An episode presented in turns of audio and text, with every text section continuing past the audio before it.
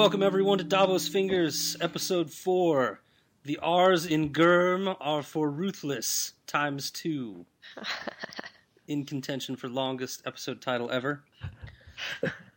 All right. So tonight we have the uh, all the usual cast of characters. Scott, myself, we have Brooke, and we have Matt.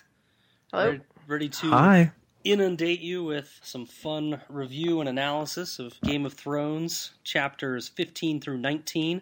That'll be Sansa's first POV chapter, Eddard's third, Bran's third, Catelyn's fourth, and Jon's third. Uh, just a reminder, we are spoiler free until the very end of the podcast. We have a special segment then called Davos After Dark, uh, which will go and get all spoilerific for everyone.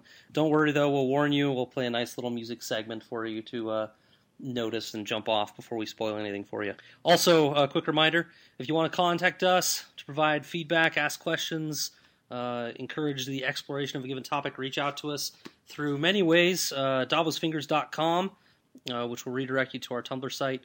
Uh, you can email us at wearedavosfingers at gmail.com, uh, Twitter at davosfingers, or you can find us and like us on Facebook. We, you know, the podcast has been uh, really successful so far. Really excited about all the people tuning in, uh, but we'd love to hear from you. So uh, reach out.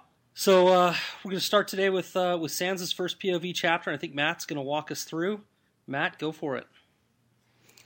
Well, it was fun to get inside Sansa's head for the very first time, right? It was uh, kind of interesting. Yeah. Uh, the the chapter starts out with us um, getting a glimpse of her little relationship with Arya, which is just fantastic.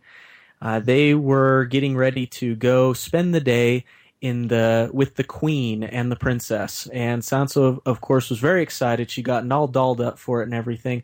Arya wasn't ready at all. She was all dirty. She'd been playing outside with her wolf and uh, all the other kids running off and everything, and and that upset Sansa that Arya wasn't taking it seriously. Arya said she wasn't going to go, and she ran off. Sansa decides, all right, I'll go by myself. So she goes to find the queen and the princess, and who does she stumble upon but a couple of new characters, three to be exact. We get Barristan Selmy, who is the uh, leader of the Kingsguard, or the the group of select knights that protect the king. Uh, also meets Renly Baratheon, who is um, King Robert's youngest um, brother, and also on the High Council, if I'm not mistaken. And Small Council, excuse me. That's a little Mormon coming out in me. The Mormons will get the High Council part. You're right. And Barristan's on the council too. Indeed. Is it all uh, the the captain of the Kingsguard gets on the gets on the small council? I don't know. I, I, I don't know. Anyways, and the final one is Ilyn Payne, who is uh, the king's justice. In other words, the head executioner. And I thought it was interesting that Ilyn Payne accompanied them, but uh, when they were just coming out to meet the king and escort him back. But anyways, they they brought him along too. Uh, they have a few exchanges. Sansa's scared to death of Ilyn Payne and, and wonders why he won't even talk to her. And then he find then she finds out he doesn't have a tongue. He can't talk, and that answered that question for her pretty quick. Uh, with these new arrivals and visitors, the queen tells Sansa that they're going to have to put their day on hold, and so uh, she suggests that Sansa go out and spend a day with Prince Joffrey, her betrothed, and who she has a severe, severe crush on. Uh, crushing on him hard. So they go and spend uh, what she feels is a fantastic day together, riding horses and getting people to feed him just because Joffrey's the prince.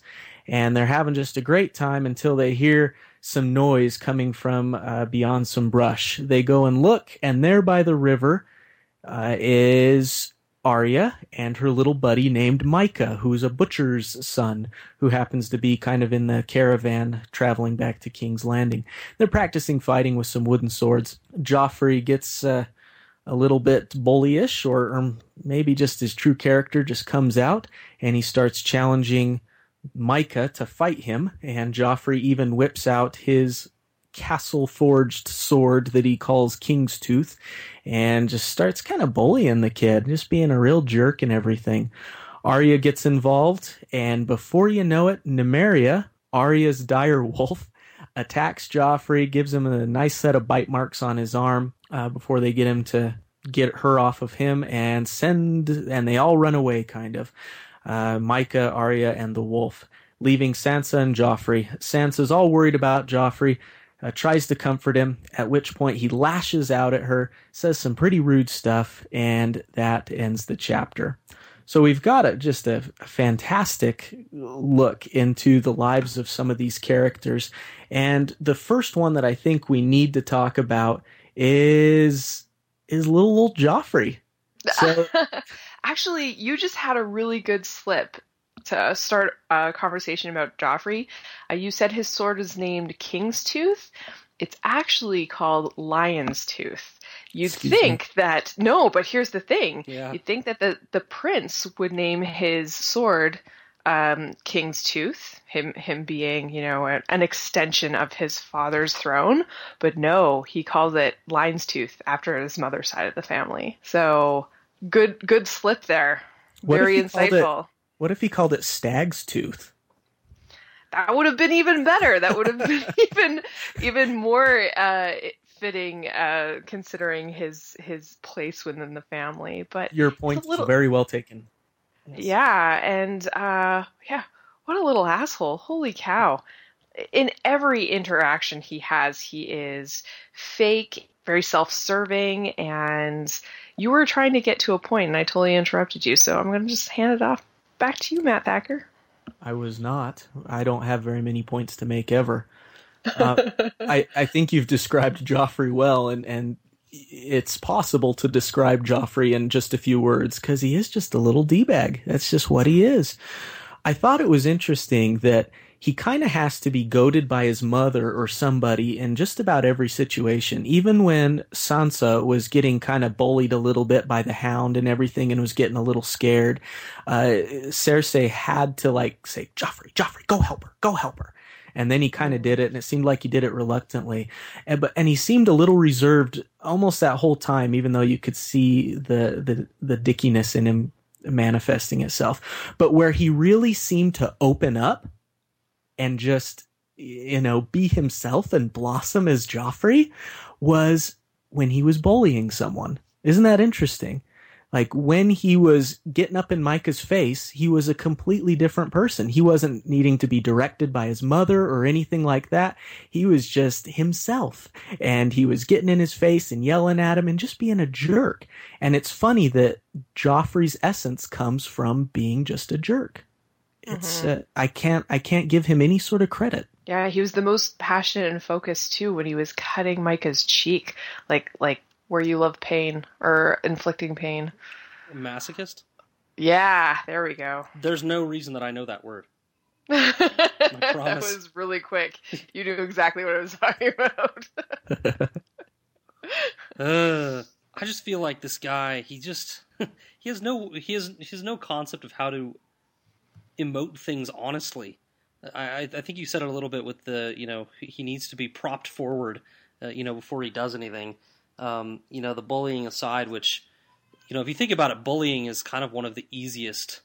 It's it's one of the easiest default emotions to you know to to get behind. It's just I'm gonna overpower you, right? Somebody that's clearly in a you know in a position that is weaker than his and just take advantage. And to me, that's that's that's Joffrey in a nutshell. He's just going to take advantage of everything he can. You know, he's got so much advantage because of who his family is. But I will say this: I, I wonder how much you know we see, we see in this in in uh, in one of the later chapters in this uh, in this episode how much control Cersei has, and I just wonder how much of that is just directly from her being so controlling. Like, of course he has to be propped up and sent forward. Like, go help her. Like, she's controlling every aspect of his life. There's no, th- there's one reason why it's called Lion's Tooth instead of King's Tooth. It's Cersei. She's like a controlling bitch, and you know, not that the kid has a generous or nice or you know noble bone in his body, maybe, but I blame Cersei too. We haven't seen a lot of interaction yet, but I get the feeling, especially from Eddard's chapter that we're going to talk about next, that uh, he doesn't have a very involved relationship with his father either. Yeah, there's just Cersei. Also, uh, you mentioned at the beginning of um, this chapter summary, this is the first look that we have at Sansa, and it is an interesting one. We've only ever seen her really from uh, Arya's perspective, uh, Arya's perspective. And I felt, uh, you know, even though Sansa is obviously a 13 year old girl, and kudos to George for writing her so accurately. Certainly, I can relate with some of these feelings of frustration when things don't go her way, when people aren't proper, when you know the the people around you and the world isn't behaving like a, a fairy tale. Why that would be upsetting. He did a really good job of of uh, really helping us to relate to some of Sansa's uh, mm, whininess. Uh, yeah. hard to say. Hard hard to say how how um, you would describe it without uh, forgetting that she is basically a princess and, and has some expectations. Yeah. But uh, whatever the case, also a very interesting uh, look at how her wolf um, lady reflects her. So very proper, very polite, very well behaved. Yeah, and she... also Arya's uh, direwolf too, and how she reflects her. Um, I thought it was a tad ironic that Nymeria refused to submit to a good brushing to get all the mud and stuff out of her, and that good brushing to make her look prim and proper again was being delivered by Arya. the one who, who who herself does never submit to any sort of authority or being proper. That we are starting to see these relationships with these wolves, and it's really interesting. We mentioned that this is uh, our first look at, at Sansa, and then and then Brooke, you said, well, really, you know, we've had some brief looks at at her through other people's eyes, specifically Arya's. And one of the things that I found interesting, you know, we talked a lot about perspective and whose you know whose point of view we're looking at in the last episode, uh, Dany's wedding and stuff. But what's interesting about this is, yes, we've been given a view of this character in Arya's chapters and seen her side of you know how how Arya views her sister. What we see here is, especially the beginning, confirmation of what Arya saw. Right? You don't get some contradicting point of view that that disputes what Arya saw. You saw you see confirmation of of exactly what Arya you know perceived. Yeah, that's true. And that's it's very it's pretty accurate. Yep it's and that that yeah, was, it's interesting to me. But uh, I wanted to point out about Joff too.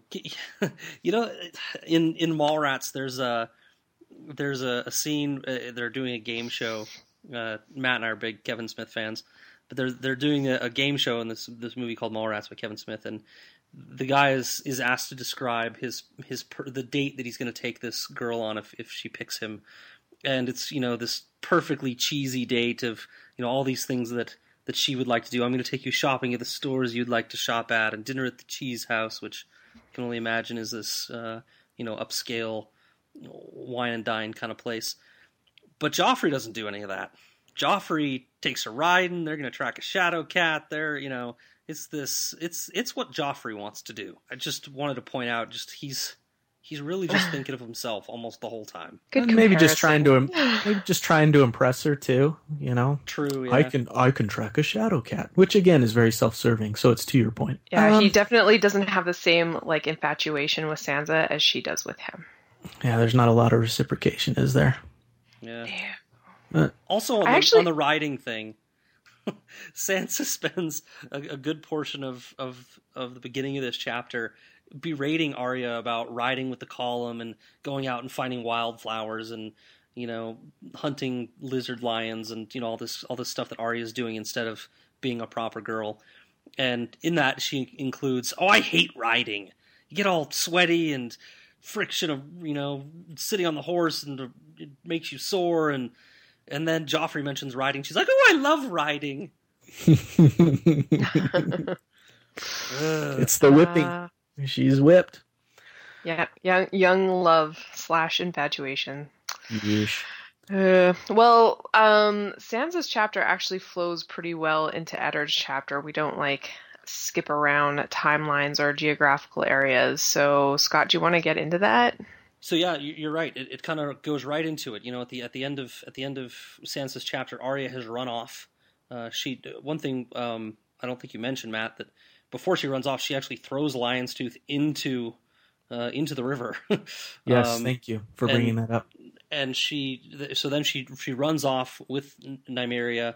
Uh, they disappear into the forest, and the, w- the next thing we see is Eddard pacing around, weary because they've been looking for four days for Arya and and Mycah, who who you know ran off too. And what Ned is told is that they they finally found her, uh, and it was one of Ned's men, Jory, that, that found her. But upon bringing back to her camp, they took her they they took Arya directly back to the king. You learn that for this search, the whole party, uh, all the travelers, have holed up at uh, Sir Raymun Darry's holdfast. He's a, a former Targ supporter in the war uh, in Robert's rebellion, so an enemy uh, to Robert's cause at the time. I mean, he's he's in line now. He's not directly in rebellion, but it's un, it's an uneasy atmosphere for sure. He had brothers killed in that war, and um, you know, it's it's not it's not the best situation. It kind of puts a, a little more intensity around the whole scene. But uh, so Eddard rushes over to uh, to the king, uh, where Arya is, asks for Sansa to be sent there as well, um, so that she can she can be there and, and be with Arya and, and, and, himself. And he gets into the room, and it's he calls it a room full of angry eyes. He doesn't have a whole lot of support in that room. It's a lot of Lannisters and and Kingsmen, so he kind of feels uh, feels a little pressure. Robert Triple B apologizes for not having Arya sent directly to him, but says that he wanted to sort out the business quickly. Um, there's a dispute about what happened uh, at the Trident with Lion's Tooth and Joffrey being bitten and, and how that went down and, and the details. Um, so there's a little spat about it. They decide to let Arya tell her side, Joffrey his. They completely contradict each other um, about who the aggressors were and, and why why it escalated. Um, and Ned knows that Sansa gave him a version of the story uh, the night it happened, and so that's one of the reasons he sent for her. So he gives her the opportunity to clear up the discrepancy, and Sansa just fucking chokes. Um, she she says, "I don't remember. It all happened so fast." Arya loses it, flies off the handle, and and uh, briefly attacks Sansa. Robert doesn't know what to do. Triple B throws his hands in the air. He's like, "All right, I two kids telling different stories. I don't know what to do. I'll punish my son. You punish your daughter, and let that be the end of it." But Cersei is cagey, and Cersei says, "What about the wolf? We can try the wolf." And Robert says, "Well, there is no wolf. You know, Nymeria ran off. We, we don't have her. What do you, what do you want me to do?" And she's like, "Well, we have we have a different wolf. We can punish that one. Everyone kind of freaks out uh, on the Stark side. Like, no, you can't. You know, Lady had nothing to do with it. You can't punish Lady. And Robert, in the end, just says, "Yep, okay. It's be, it's, that'll be the end of it. Let's uh, let's have Lady uh, put to the death in place of Nymeria." Uh, the girls cry. Um, Ned decides that um, he will do the deed himself, uh, echoing his you know execution strategy of you know if, if you're going to execute someone you should swing the sword yourself and and saying also that uh, she's from the north and she deserves better so he does it and has the body shipped back to winterfell and uh, at the very end of the chapter the hound shows up and he has a a big bulging sack on the back of his horse he says that he has his he has ned's daughter's pet uh, at which ned is terrified thinking they found and killed nymeria and it is Mycah, the butcher's boy, who has been cleaved in half. Uh, and that is the end of the chapter. So, uh, some interesting stuff in this. I, I think the I think the key the key moment in this in this chapter is Sansa's choke job.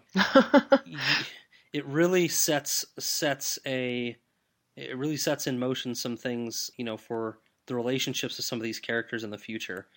Uh, you know, she has here a chance to set things right, to tell the truth. Doing so would certainly cost her uh, in her relationship with Joffrey, who she's supposed to wed. Uh, we've already seen at the end of the last chapter her own point of view that Joffrey is taken this thing hard, and that has uh, colored his relationship with with Sansa already. And so, you know, she's in a she's in a bit of a tough spot. She basically just lies and says she doesn't know. You know, it's uh, I don't know what you guys thought, but when that when I read that the first time, I was just like, "You've got to be kidding me!" Yeah, it's pretty frustrating. Well, she she pays for it almost immediately. She I does. Mean, mm-hmm. Hindsight, right? She does. Yeah. I I want to, and I pointed this out uh, as I was reading, but I want to the the mad in me wants to give her a little credit, and I say that because I I tend to give people a lot of credit, sometimes to my detriment. I, I can't help but wonder. Sansa's pretty put together. We saw that uh, when she was talking to the three new guys, Selmy and, and Baratheon and stuff, she actually, despite the fact that she was scared, was able to have a very cordial and polite conversation that reminded me a lot of Catelyn. And. I, I, I want to give her maybe a little bit of credit here and think about and, and wonder if she thought, you know, this is the guy I'm going to marry. I'm going to have to rule a kingdom with him and be married to him forever and he's in a room filled with Lannisters, filled with other knights, filled with Starks, filled with uh, all sorts of people that he's going to be ruling over. If I make him look like a little crybaby right now, how's that going to play out for me and for him in the future when we're ruling King's Landing together?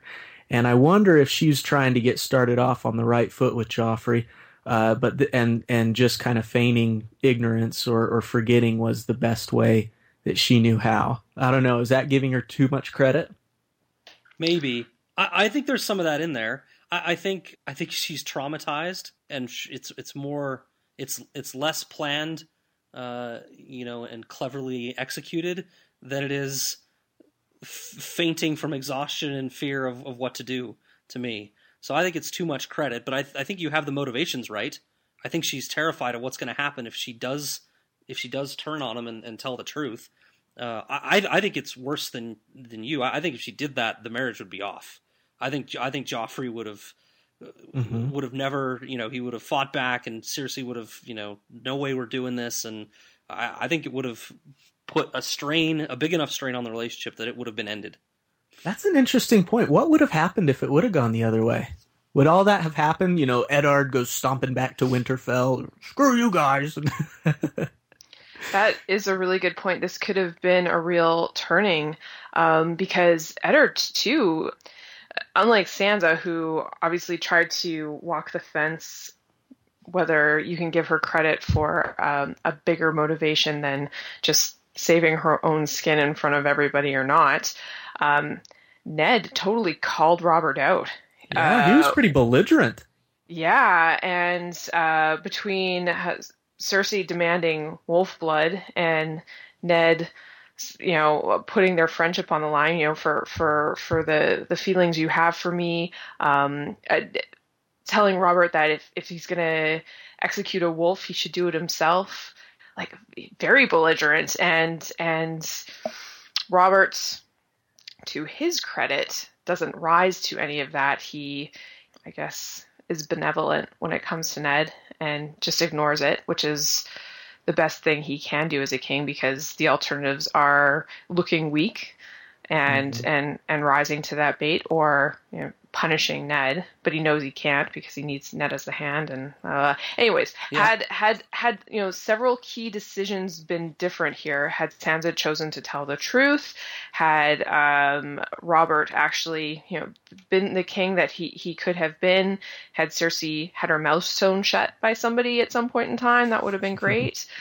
I, I, think you're right that the the what we see in the future of these books would have been very different. Well, and, and one more decision point too.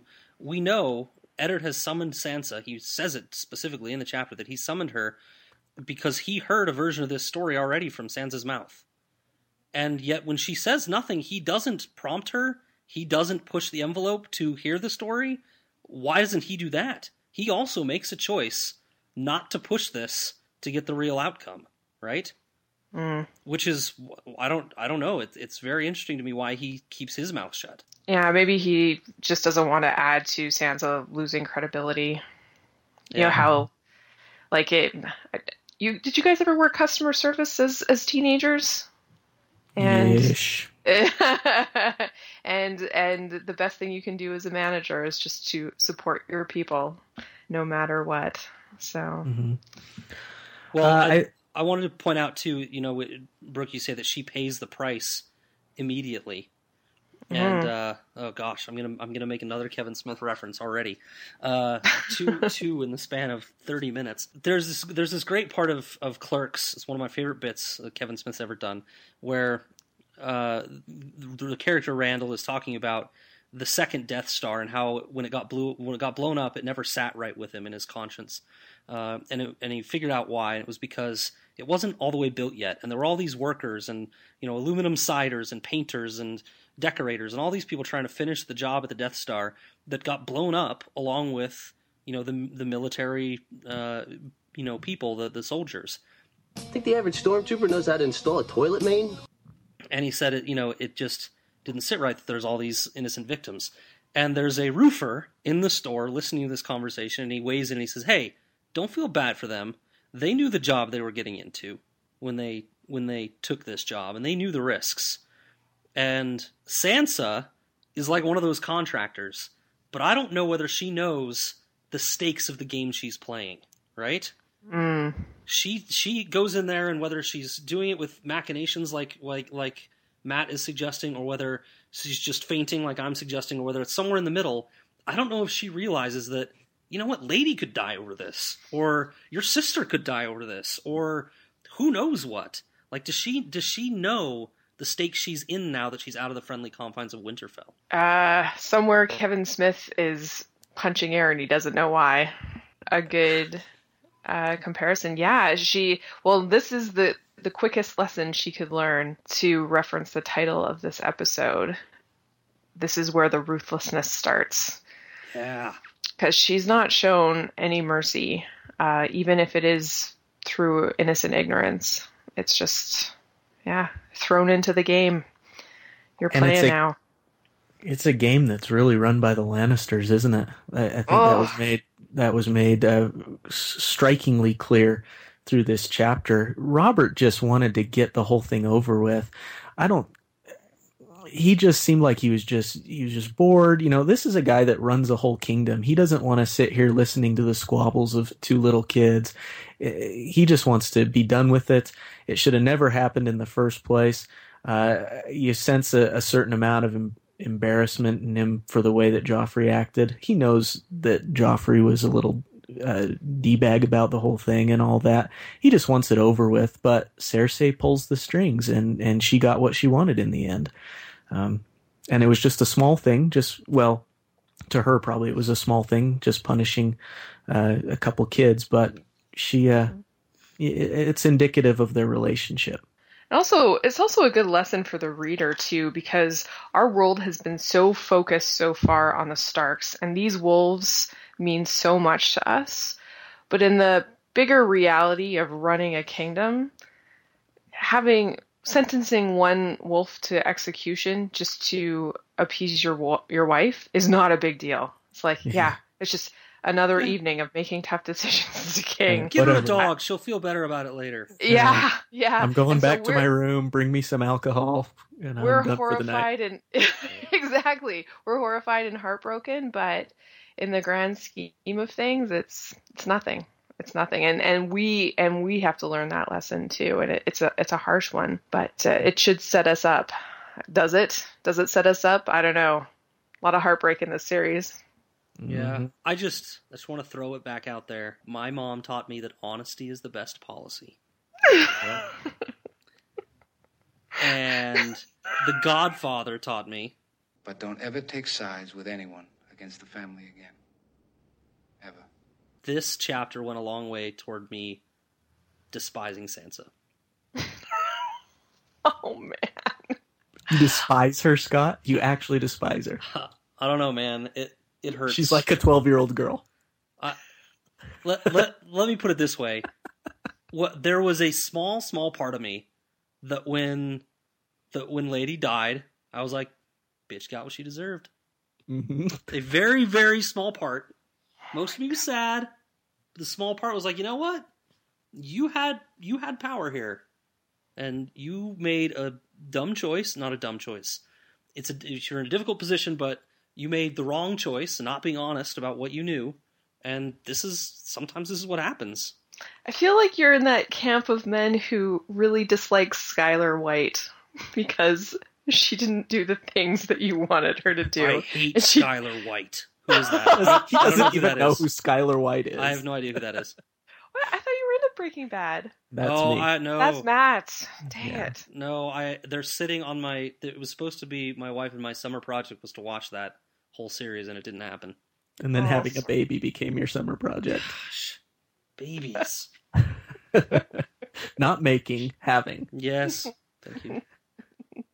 Okay, never mind then. Well, okay, that's fair. You you are maybe not as forgiving as um, some. I, I just me. attribute it just, to just putting a little note in the back of my brain. I said it was a small God. part of me. A small part. She's 12, man. She's a kid. But I do think it's brilliant that that you know, usually and or protagonists in a story, no matter how young or how old they are, they're set up to make the correct choices. And sometimes they make a wrong choice here or there, but in the end they always make the correct choice. Um, George R. R. Martin writes Sansa as a character that makes the choices a 12 year old would make. It's not a 12 year old making a choice that a 40 year old would make, like we get in some fiction. It's a choice that an actual 12, 13, 11, however old she is, girl would make. And I think that that's uh, a great credit to his writing. Very accurate. Yes. Katniss Everdeen, 16 years old or whatever, in uh, the Hunger Games. Yeah. Had she been written as a 16 year old, that series would have been very different. And I would I would contend you're not going to like this, Brooke, but Harry Potter as well. I'm just just going to say. Ah, no, no, I, I, I completely agree. I, I, I just want to. I'm going to just read from the text real quick because I have a problem with how much credit we're giving her for making a decision. Okay? I'm not eh, giving her credit. She blinked saying at give her her a break. sister, then at the young prince. I don't know, she said tearfully, looking as though she wanted to bolt. I don't remember. Everything happened so fast I didn't see. Why is she suddenly Swedish? I, that was, that was supposed to be whiny, not Swedish. But the, the point is, she didn't make a decision. She just fell apart. And may, maybe that does underscore your point. A twelve-year-old girl might just fall apart. Exactly. That's But- exactly my point. But that wasn't like it wasn't like a strategic decision. It was like, I can't handle this. Okay, so everyone agrees bad decision, um, terrible outcome. Yeah, Are terrible co- to- immediate consequences. Yeah. Yeah. I, I'm just watching the clock here. Are we ready to move on? Let's go to Bran. But I want to hear more of that Sansa voice later, Scott. Anytime we have a Sansa POV, we're going to have a little moment where Scott reads a few passages. Just in that voice. We can just stop the analysis. I'll just read the thing cover to cover on this if you want. I can do all. I can do all my voices. Luke loves them. I'll bet. we'll do a second podcast. That's all it is. Okay, so uh, we're moving on to Bran's third point of view chapter. Uh, this is a short and sweet one, so I'm going to keep the summary short and sweet. Basically, we enter Bran's dreams as he's lying unconscious uh, in a tower in Winterfell. He, uh, the, the dream is basically he's falling from a really great height and he can see all across uh, the Seven Kingdoms. He can see his father uh, heading uh, south towards the King's Landing. He can see his mother um, in a ship, also heading in the same direction. He can see Jon up in the north. Um, he is probably seeing these visions as a dream, but we as readers know that he is actually, you know, almost like leaving his body and and um, and they're in the present and is able to travel metaphysically or however it's called, um, which is interesting because he probably doesn't know that these visions are real. Uh, he is joined by a three-eyed crow, so a crow with two eyes, and then another eye in the middle of the crow's head, which, uh, according to Bran, has great knowledge in it and the crow is urging him to fly instead of fall. He he kind of back and forth with this crow in dream language. It's very difficult to read, but you get through it. In the end, the crow pecks Bran in the middle of the forehead. Um, Bran uh, actually is able to fly in his dream, and then he wakes up. And uh, he wakes up and scares the, the living crap out of a serving woman who drops a bowl, goes running, screaming that he is awake. He's awake. His brother Robb comes up the stairs to the tower room and finds um, Bran just kind of turns to him without any other context and says, His name is Summer. The wolf's name is Summer.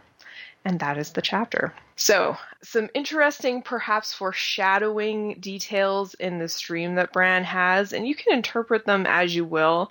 Probably the most important one is that when Bran looks north and sees his brother Jon at the wall, he actually looks further north over the wall into the wilds and feels a burning cold and the crow tells him that this is important. This is this is why Bran must live. And Bran asks why, and the crow tells him because winter is coming. And uh, actually, everybody mentioned this in their notes, but does is this is this a allude to the others up in the north, uh, saying that they are coming? Does does Bran have an actual role, um, know, confronting or fighting the others? It's an it's uh, an interesting vision. Again, probably Bran just thinking it's the dream. What do you guys think? Well, I, I would. Um, it's it's really difficult to get too into this without getting spoilery. Um, I I would echo a little bit of what you said, Brooke, about you know look into this and, and read what you will. But I would I would urge people to read this chapter a second time if you only read it once, and pay attention and pay, pay, attention to the words he used and pay attention to the things he sees. Mm. It, it's it's it's a deep deep chapter despite its its uh, you know short length. Um, That's really good advice. It's better than me saying just try try to work your way through it. It's tough, but well, because I mean, you you mentioned something about we as readers know that it's not a dream that he's able to leave his body metaphysically. Mm-hmm. I certainly didn't know that the first time I read it um, I, I was like, oh, cool, a dream about flying, and yeah, I don't want to get spoilery, um, but, but, but yeah, read it, read into it what you will. But there's there's a lot of good stuff in there, and um, I I do agree that the the biggest takeaway, well, well, two the two the two biggest takeaways are the looking beyond the wall, um, and and and you know that fear kind of rising in him when he does that, uh, and you know the crow responding to it, uh, and then the second thing is the naming of the wolf at the end, which which is interesting. You know that he wakes up and names the wolf immediately when he's been struggling with it for for a long time. There's something important there, and and I don't know exactly what it is. I would say one more interesting thing is we get when he's looking around the continent and everything. He also looks uh, to the east, and we don't get any detail about that. And I don't know I don't know why that is. You get you get all this detail of specific things happening everywhere else he looks, but you only get vague references when he looks east. I don't know if that means anything either.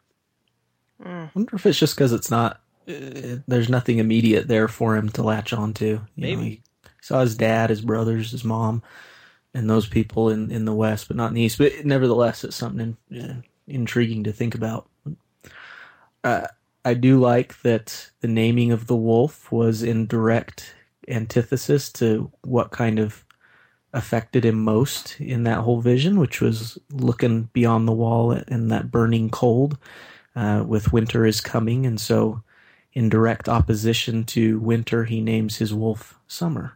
Yeah, it, you'd almost think it would make more sense if he had named the wolf Winter, yeah. or or or um, like uh, Robb's wolf Grey Wind, uh, something to do with the north.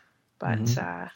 And keep in mind, Bran has only ever known Summer too, so it's almost like it, it, it shouldn't. He shouldn't be so aware of it.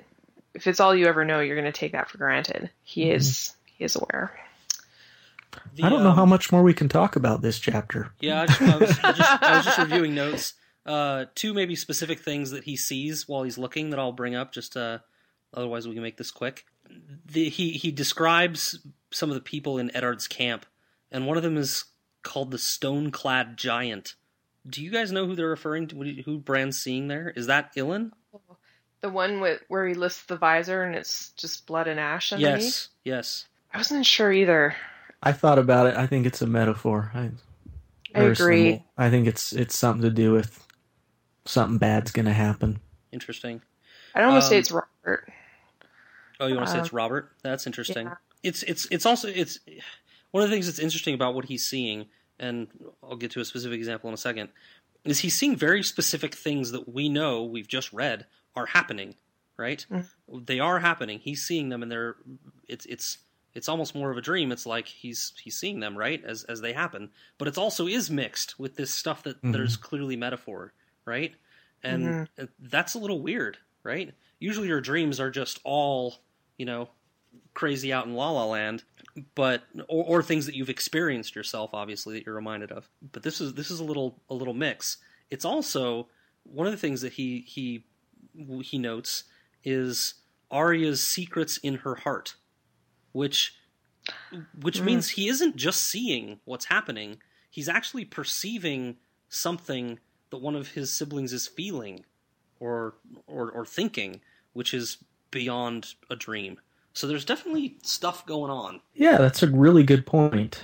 Um, he uh, and I wonder if that's why it kind of hurt so bad when the when the crow started pecking at his forehead because he's he he's the crow's implying that Bran doesn't quite have that wealth of knowledge symbolized by the third eye that the crow has and it's going to take a little bit of work maybe to learn that. So he's come he, he's he's come a, a, a way already. He can perceive some of what Ar- what's going on with Arya. He can see other things but other stuff doesn't quite make sense to him yet. And that's where that I think that third eye is going to come in. And I think the pain in his forehead uh, alludes to the fact that it's not going to be easy. Okay i know i said Yeah. that was the last thing but there's one more. Sorry uh the repression of the memory so so he has this uh this vision of uh the blonde uh haired person or whatever All right, the things I do for love. and yes and the crow says don't think about that right now you can't use it right that's interesting Mm-hmm. Yeah. ignore the past move forward Yeah. fly So, readers take Scott's good advice. Reread this chapter a couple of times. Um, definitely make your own interpretations. And uh, let's let's move on to Catelyn's chapter. Matt. Let's. So Catelyn's on her way to King's Landing in the company of Sir Rodrik Cassel. They uh, hop a ship and are going to go by boat to try to get there ahead of Ned, head him off, and, and warn him of what they think is going on in terms of uh, Stark's having assassins sent against them and such, uh, and the whole Lannister blade thing. So they end up arriving fairly quickly. They um, uh, on a voyage with some uh, traders, I believe it is, from the east, and they're renowned for their sailing, and so they are able to arrive quite quickly. So Catelyn arrives. She notices all of the different Targaryen history that's there. Uh, a beautiful sept, which is kind of like a cathedral, a place called the Dragon Pit, and of course the Red Keep, which is kind of the uh, where the king hangs out. So she gets there, and, and Sir Rodrik says he's going to go find the man at arms uh, who works for the king and talk to him about the the knife, because if anyone would know who the the dagger belongs to that was used in the in Bran's assassin, assassination attempt, it would probably be this guy. So Sir Rodrik goes to find him, and Cat hangs out at an inn. Uh, but it turns out someone knew she was there, and so they came and they uh, some men from the from the uh, local police force essentially came and picked her up and took her to the palace where she runs into an old friend of hers petyr baelish otherwise known as littlefinger who she grew up with in Riverrun he was a ward to Catelyn's father, and so they grew up together. And he's now risen to a sort of prominence in the government of Westeros as the master of coin, meaning he's in charge of the kingdom's finances she talks to him and he's very nice to her and very apologetic about them coming over to where she was staying at the inn and calling her off to King's Landing and everything. Then she meets another guy named Varys, and Varys is this cute little dude. He's this bald guy with no hair. Cute little dude. he's he's all giggly and stuff like that. And turns out he's what's called the master of whisperers, uh, meaning that he his whole job is just to know all of the secrets and know basically know everything that's going on in the kingdom, both uh, at surface level and below the surface too. He just is. Uh, it's his job to know everything, and um, somehow he knows that she has the dagger, even though they haven't talked about it to anybody yet. And uh, they start talking about it, and the chapter ends with Petyr Baelish saying that the dagger had belonged to him. But even more that he had lost the dagger in a bet and the person he'd lost the bet to was Tyrion Lannister. Who bet against his own brother in uh, Yes, To win- in to a, a jousting tournament, right? the mystery deepens. It does. Uh, I think probably the most important thing about this chapter, at least the part that stood out to me, was just getting to know a couple of these new characters. You got Littlefinger and you've got Varys. Interesting characters. Do you, you guys see them as major players? Who are they? You know, how are they going to pan out? so so we spent most of our time in Winterfell, right, or, or on the road to Winterfell. We're now introduced to a new arena, and there are new players in the arena, and these are the first two we get to meet. We don't know uh, how big of players they are. Uh, the master of uh, of whispers certainly sounds important. Certainly sounds like he knows a lot of stuff. Uh, I was impressed by him uh, initially. Um, you know, Petyr seems kind of like a little conniving, kind of uh, you know, self-serving, obsequious kind of little guy. I don't know. I clearly obsessed with with uh, with, with Catelyn and that history. Uh, I didn't I didn't think too much of him, but you know, if they're if they're surviving in this in this in this uh, arena, then they're players. C- Certainly not the. Sorry, go ahead. Go, you go. I want you to Uh, go. okay, I'll go. Uh, they're not what I was expecting. You know, that they obviously have huge roles in the in the running of the kingdom, but neither are are presented to us with the sort of ceremony that we've seen for. For example, the other uh, council members like Yeah. Barristan Selmy and and Renly, who we get great, um, really detailed, not exotic, was the word I'm thinking of, just uh, they they they're larger than life. True, we're also seeing them from Sansa's perspective, but uh, and and Catelyn knows and has a, has a history with Petyr. I, I love that she she brings up for us the the fact that Petyr challenged her betrothed uh, at the time, uh, Brandon Stark, when Brandon was 20 and Petyr was 15, probably against Catelyn's wishes. She probably wasn't like, oh, oh Petyr, please, Oh, please, please fight for my hand. I'd, I'd much rather have you. And he's a uh, squirrely little sucker too. Like Yeah. I'm sure the the nickname Littlefinger, which uh, not really a spoil um, a spoiler, is because he hails from the region in the Seven Kingdoms called the Fingers, which are like a sort of like fjords of land out into the sea, and he got the nickname Littlefinger, perhaps because he was son of the Lord of the Fingers, but also probably because of his stature. It's it's an apt nickname and certainly sets the tone um, for how we should perceive him. And a nickname he owns up to, right? He he, he uses it himself, right? He kind of loves it. He's like, ah, I'm it's glad you pointed that out in your notes. Yeah. It's it's it's just like how um, Tyrion Lannister embraces the nickname the Imp, Mhm. and how he urges Jon to embrace his identity as a bastard. Um, Petyr's owns Littlefinger. He is the master of coin for the entire kingdom. He's done well for himself. Yeah, And- for a guy who's come from, uh, and and I believe it's Littlefinger because he's from the smallest of those fingers. So Oh, like is the, it? the Oh, smallest? sorry. Yeah, little place in the in the finger. So no, it's to your point that he's he's come from essentially nothing, and Mm. he's he's managed to get to a, a very high level in the kingdom. So there's obviously something to him. But I love how you pointed out that uh, that their introduction is decidedly different from some of the other Yeah. guys that we've met. They're kind of they kind of just sneak in and um, really kind of sly and stuff and slithery. Yeah, it's not grand or yeah, anything. it's very backdoorsy. You're right. We get Yeah. we get grandiose introductions. They're in their armor and glowing descriptions. You're right. It's from from Sansa's POV, but we get grandiose introductions to these other characters. This is very backdoorsy. They summon they summon her behind closed doors. You know, it's it seems kind of secret. um, kind of exchange of information, kind of who knows what. Yeah, it's very almost you know kind of clandestine kind of a kind of a meeting uh, instead Mm. of out in the open and and, and brazen. Uh, I, I do though. I wanted to say I, I, I'm with Brooke, Matt. I, I thought it was just because he was a tiny guy and he was from the fingers. Um, we'll have to we'll have to do some research on that one.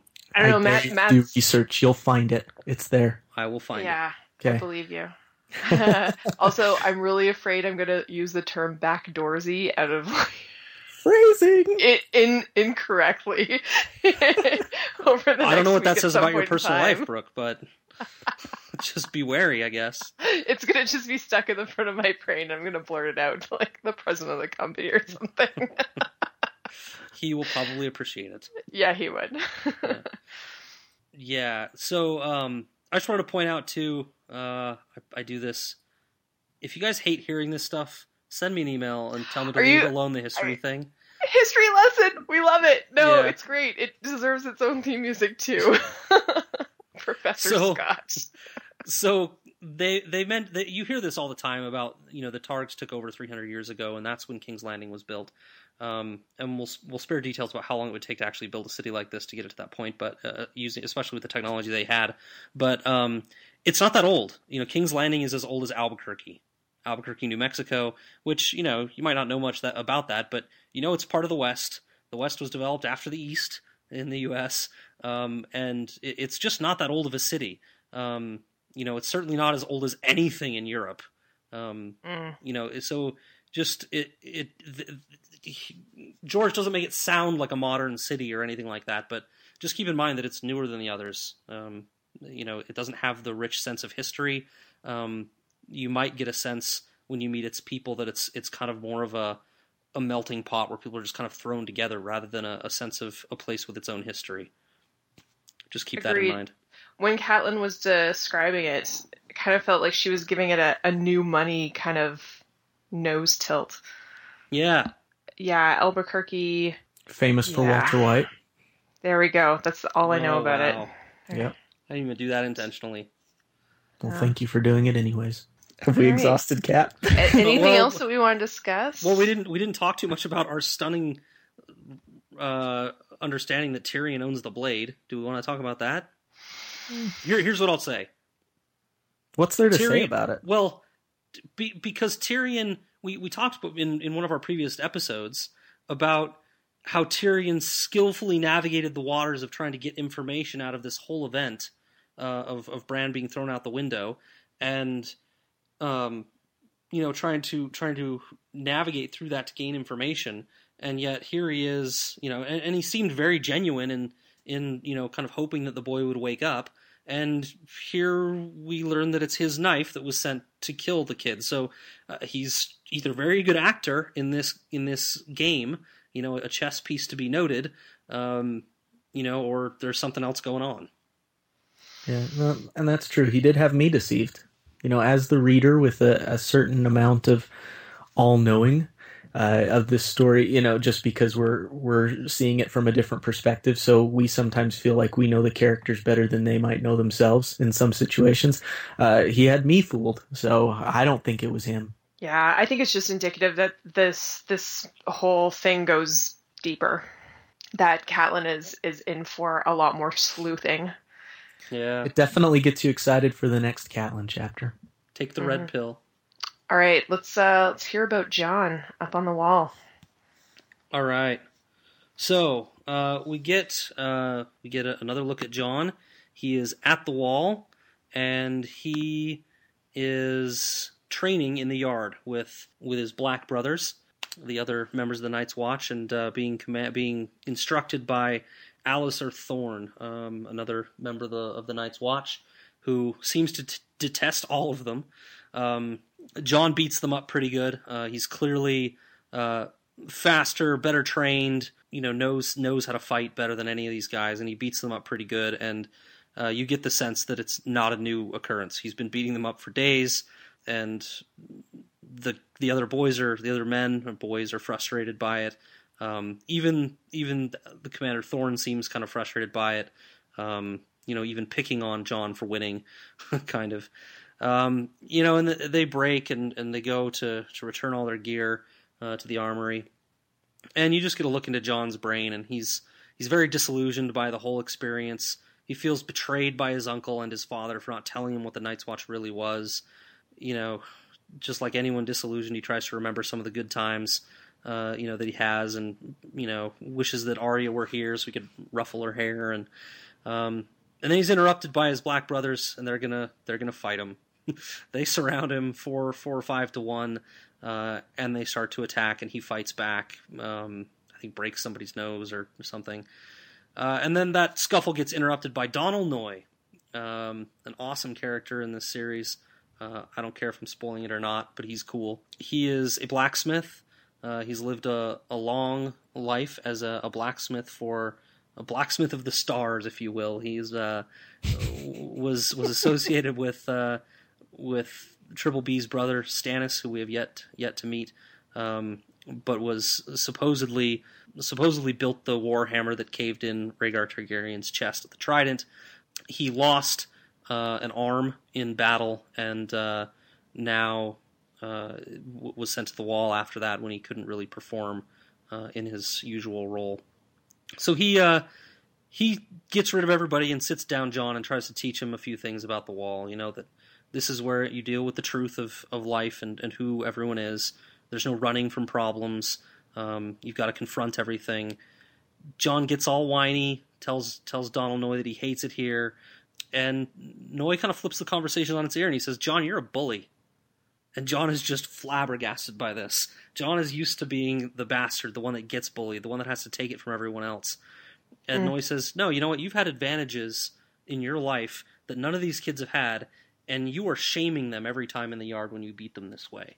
and you have a choice. You can continue to do that and risk your life because they won't take it forever before you know they uh, they put a knife to your throat and kill you, or you can help them be better and embrace this brotherhood that you're here for. You know, try try to try to make the best of it and help these people out because they're your family now. And Jon kind of, I think he takes it to heart, right? And um, he walks out and he's, you know, he doesn't know exactly what he's going to do, but he, I think he takes the lesson to heart and he ta- he walks out into the yard, and then we get our first view of the wall, uh, the largest structure built by man, uh, a wonder. Um, there's a beautiful piece of writing in there where he says, "If it fell, the world would fall with it." And uh, I think, uh, let's see, after that, so as he's as he's looking at the wall, he uh, Tyrion comes up beside him. He says, "You want to know what's on the other side, don't you?" Um, and they kind of have a little conversation. But then they go to the mess hall to get a meal together. That gets interrupted by oh, oh Benjen is noted as being gone for two weeks uh, at least. Uh, he's been gone a long time. It's been two weeks since Jon's name day, and he was supposed to be back by then. Um, but during the meal where they're sitting down, uh, Jon gets interrupted. Uh, Alliser Thorne comes to say that the Lord Commander needs to see him, so Jon runs off. It ends up being a letter indicating that Bran has woken up, information that we as a reader already have, uh, but that he's paralyzed. You don't know how he's going to react, but Jon's just overjoyed that he woke up. Um, he's paralyzed, but he's he's alive and he's going to live. Um, so he's just overjoyed. He runs back to the mess hall. He lifts up Tyrion in celebration, explains that he's going to live. He offers to help Grenn, one of the one of the black brothers in the yard that he was embarrassing earlier, and says, "Hey, I'll help you be better." And then he challenges Thorne, who kind of throws a dig at him. He, he challenges him and uh, cracks wise back at him, and you just get the sense that Jon is now through this news emboldened to you know seize seize a, a, a, good place within the Night's Watch and really rise up and make the best of this situation. Um, and that's kind of what you're left with at the end of this chapter. Uh, I was so excited to get into uh, this chapter because I love the whole uh, I don't know setup of the Night's Watch and seen from Jon's eyes is a little bit negative, um, at least at first here, but uh, fascinating that these guys have been tasked with uh, maintaining and and and watching this wall. Like it, it's it's so out there. This this whole concept that that uh, a wall made of ice is is and and this has been visited in past chapters. It's been 800 years since um, you know an other has been seen by anybody down in the south. Um, but these guys are, are well aware of of well, hold on. You know what? I take that back. Not everybody is well aware of the potential danger out there besides the wildlings, because uh, in the prologue, um, um, it was still sort of like uh, an old wives' tale that you should still heed because the evidence is right there. But mm-hmm. uh, it, has got to be so thankless and, and lonely. And uh, I think this is from your notes, Scott, but only thir- three of the 19 castles along the wall are still occupied. So at one point in time, like this wall was really well fortified and manned. Um, it was 8,000 years, not 800 years, sorry. Um, now only three of the castles are occupied, two at the, either of the far ends, and then one in the middle. It's it's insane. It's it's it's a, a completely impossible job. It's like you know that that that metaphor. It's like eating an elephant with a spoon. Like how do you do it? yeah, the um, you know the the three of nineteen castles thing, and and how many drawing from last episode's discussion about how big this area is, I didn't I didn't bother trying to get a, a real reading and, and measure and, and, try to see how many miles it was. But based on last chapter, when I did do some of that measuring, uh, I would guess that the wall is about 400 miles wide. Um, that may be wrong. I'll go look and, and update next episode maybe. But um, 400 miles wide is an incredible distance to try to measure when with one castle in the middle. Like you couldn't do it. Like mm-hmm. I, I don't if, if if their goal is to monitor the wall and make sure no shenanigans are happening, they can't do it with one castle across 400 miles. Like it's just not going to happen. Right. And I think that just goes to show what the opinion outside of the wall is of the wall and the Night's Watch. Yeah. Uh, I think Westeros as a whole has become a little bit um, I don't want to say negative or pessimistic, but maybe just apathetic about any sort of threat that lies beyond the wall. And I, I don't know what kind of funding they receive from the government to maintain the wall, uh, but it seems like that it's taken quite a low priority, um, it, just because they haven't seen any real threats from it in how many thousands of years. Now, obviously, the Night's Watch sees those types of threats all the time with wildlings and stuff like that, but no one else does. And so, to everyone else in Westeros, the Night's Watch is, is really just a place to send convicts, just to get them out of their hair. I think it's it's not held in esteem. It's it's not held as anything really important. It's just a repository for former convicts, and and that's too bad because we see it for kind of what it really is and and the role that it does play. That's an interesting point, Matt. But it it makes me wonder because a, lot of the beginning of this chapter is, and and even the last one where uh, Jon and Tyrion were on the road, and um, you know Tyrion was kind of teasing Jon about the reality of the Night's Watch. If if if that's the way everyone feels about the Night's Watch, then why is Jon surprised? This is something that surprised that, that that that I don't get in the writing here with with Jon the, the evolution of this storyline is like he shouldn't be surprised by this. He he should know the score of what this is like and who the people are and you know that it is where convicts go. And if that's the reality then why is he surprised? I think that was benjen's doing. I think so too like whenever he came down to visit he, he probably wasn't telling him about you know how, how they struggle to feed all of these dudes with poor attitudes and terrible pasts probably tried to uh, play it up like it was uh, more honorable than it is. That's interesting. And that's Benjen's personality benefit, too. Or is he trying to get Jon up to the wall? Do you think? Oh, yeah, maybe he was the one who first suggested it. Yep. Uh, oh. uh, but he does. He does also say you don't want to do it when Jon asks. You think that was a bit of a no, you don't want to do that. Uh, yeah, I know he was totally playing to a 14 yeah. year old. well, just to a kid in general, that's how we yeah. get our children to eat is we say, don't you eat those potatoes. And yeah, the first thing tastes they do better than defying authority. Uh, yeah, I think it's a, it's also just a credit to Benjen's personality and demeanor and everything, which is in stark contrast oh, see what I did there? Stark contrast To Ugh. it seems like everyone else on the wall. Hey, you shut it. Bentham. I told you no puns. That was a good one. I just don't get why he would do it, right? And maybe that's a question better answered later. Uh, maybe he knows something we don't. I don't know, but It seems Why like he a- would why he would go to the wall? It seems like a dick thing to mislead your nephew, Oh, even if he's a mm-hmm. bastard, and not tell him the truth about some place that's shitty in order to, you know, like, why would he do that? It seems like a dick Maybe- move. Maybe he thought anywhere would was better than in Winterfell with Catelyn. I don't know. And Also, if maybe he wasn't trying to do that. We could be wrong. Also, if you're if you're stuck in a city shitty situation, Eh, you're not gonna you're you're gonna do everything you can to make it better. And he obviously recognized that Jon would be a good addition to the wall, even if yeah, That's a good Jon's point. first first impressions were gonna be not good. We need him. I promise this is not spoilery because I don't know anything about this, but I think there's got to be something more to it than that. Anyway, Oh, maybe, maybe. Certainly, everything happens for a reason in this in this series. we've spent enough time on it. Let's move on. Sorry, Okay. I'm just really Yeah. big bullheaded about this point. okay, let's move on to where we can be spoilery. Readers, thank you so much for joining us this episode. Uh, we really appreciate it. Again, check us out at davosfingers.com. We have many ways to share um, share the love, and also if you want to get a hold of us and uh, ask us any questions or bring up any topics that you want to hear about, please let us know.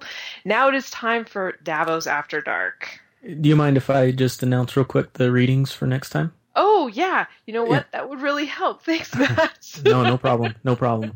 Uh, so we're just you know, they can figure it out themselves usually because we're just reading five chapters every time.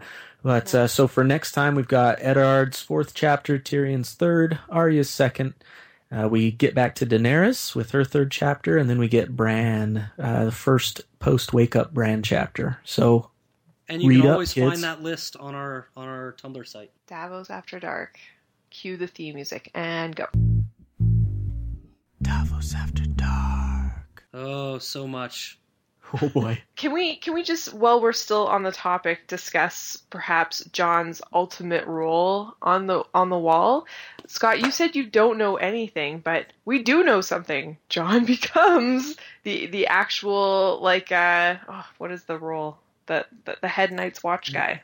The Lord Commander. Lord Commander. Lord yes. Commander. But Benjen didn't know that would happen. Benjen seemed to have a pretty good handle on Jon, maybe more than anybody else. I don't know. yeah, if and then he, he would become Lord Commander, but conveniently disappears. yeah, I'm going we- deeper than that even. cold hands. I'm Mhm. going I'm going with something along the lines of Benjen knows something about Jon's heritage or Heritage. Person or who he's meant to be, something deeper.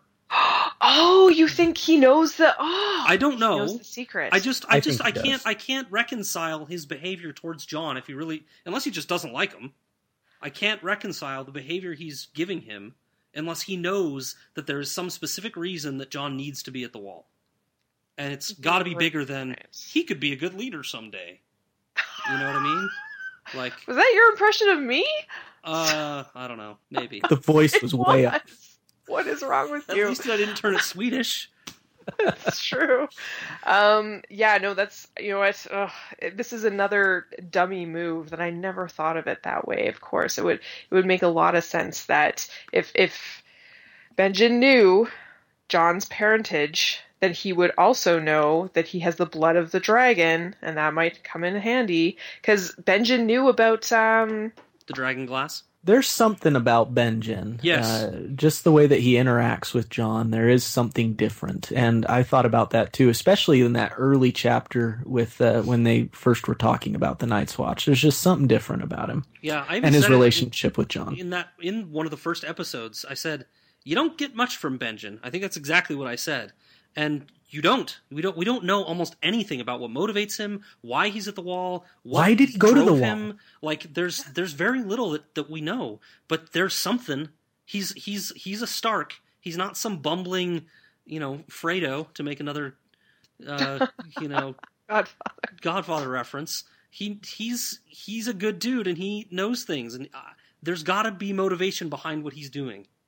He recognizes something of importance at the wall and he's going to get there and he's going to get you know the right people there with him uh, and what that is i don't know but um, you're totally right scott like there's no way that the a son of a Stark, especially one as well set up as Benjen was, would just go to the wall just for fun. It just I don't know. It doesn't add up to me. Yeah. Yeah, I agree.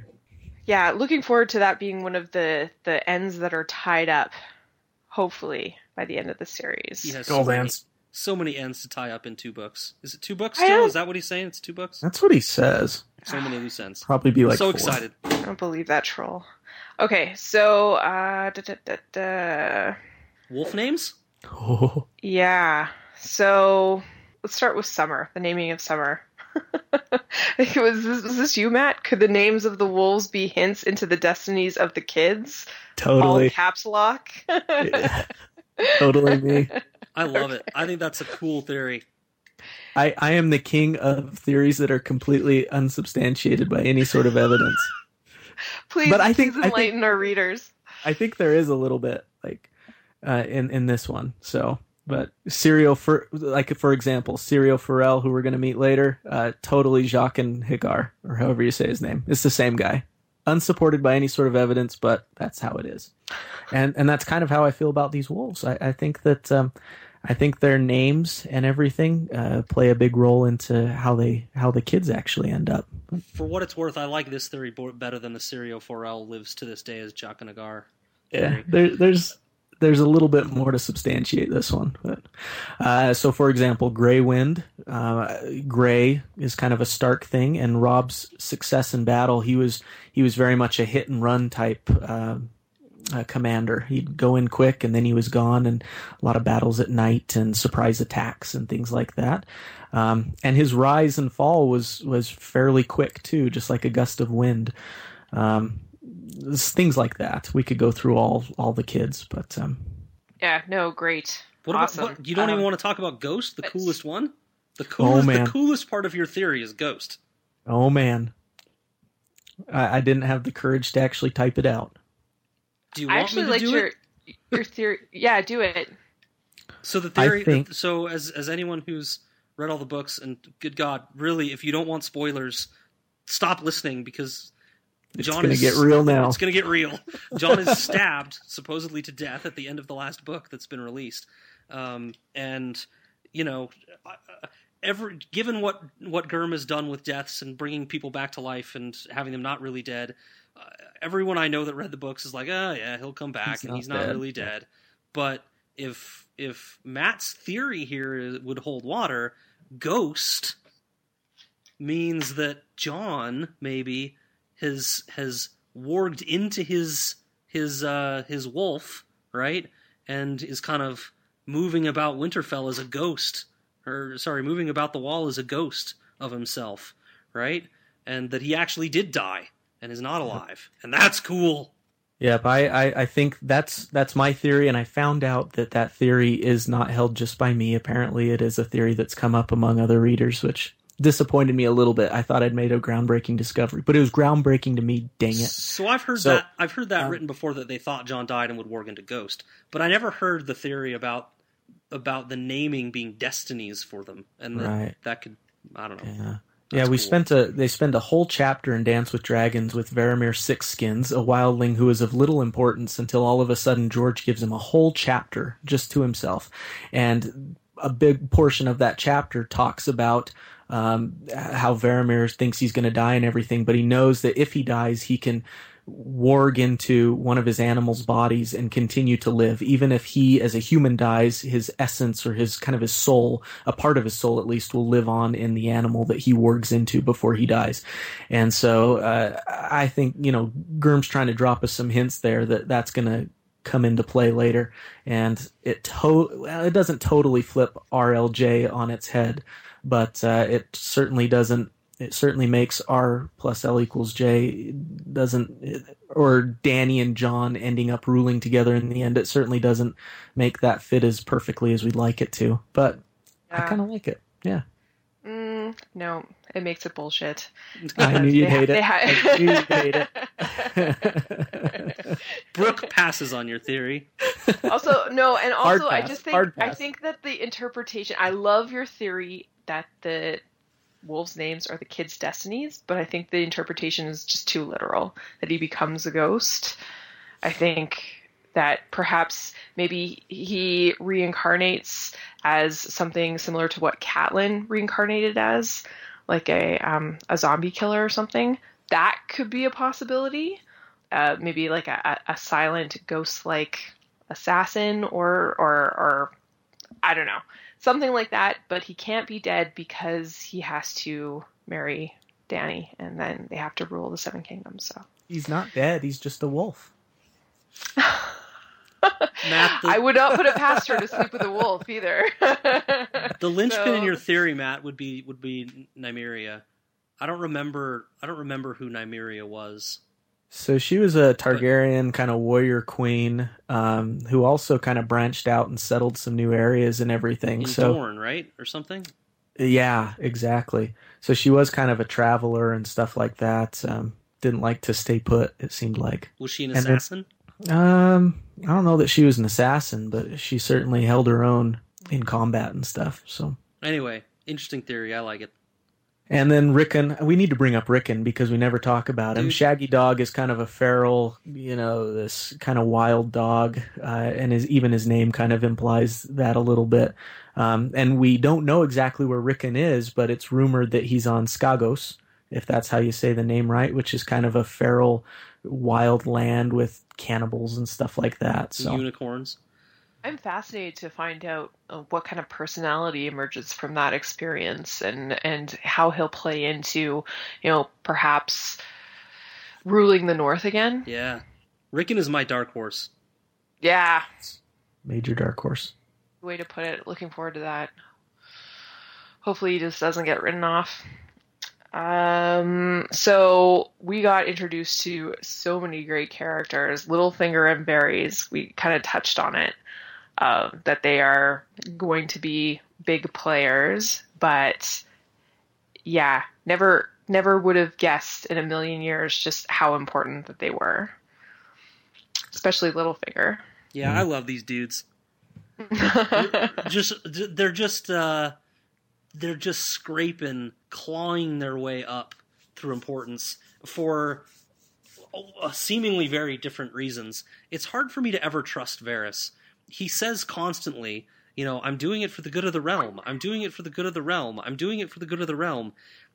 And yet like just because these books are the way these books are you don't want to trust him? But what if he's really right? Like what if everything he's doing really is just for the good of the realm? And he's the Mhm. only good real good guy in the whole series.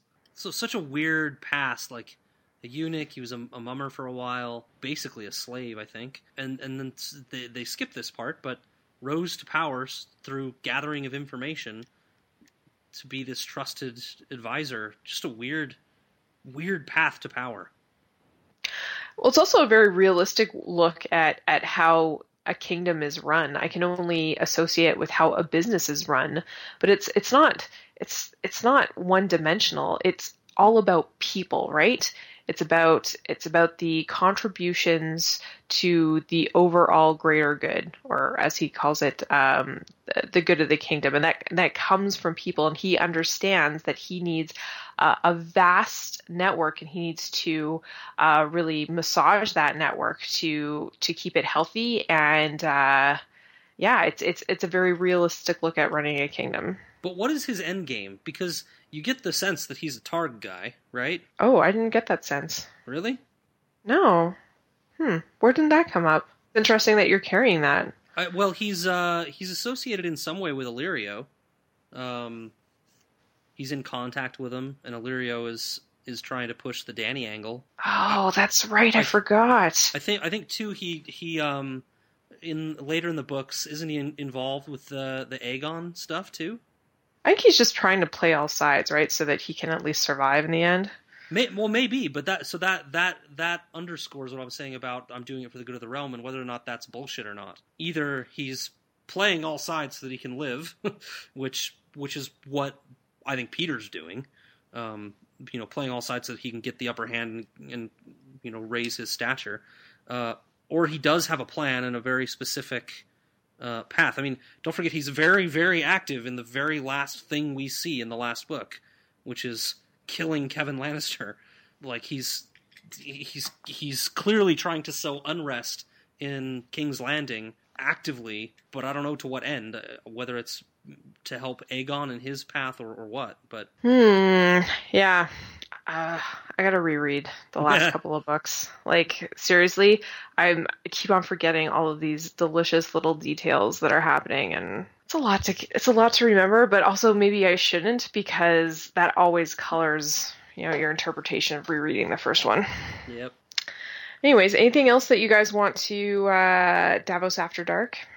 Are we really gonna get out of here without talking about R plus L equals J? Because that would be awesome. We we already did. A little bit. that that even if if Jay was a wolf, a ghost wolf, It, it could still come happen. true. All right. So I think it's time to wrap it up. Yeah. Uh, thanks everyone for joining us, and we will see you in two weeks. Bye. Bye.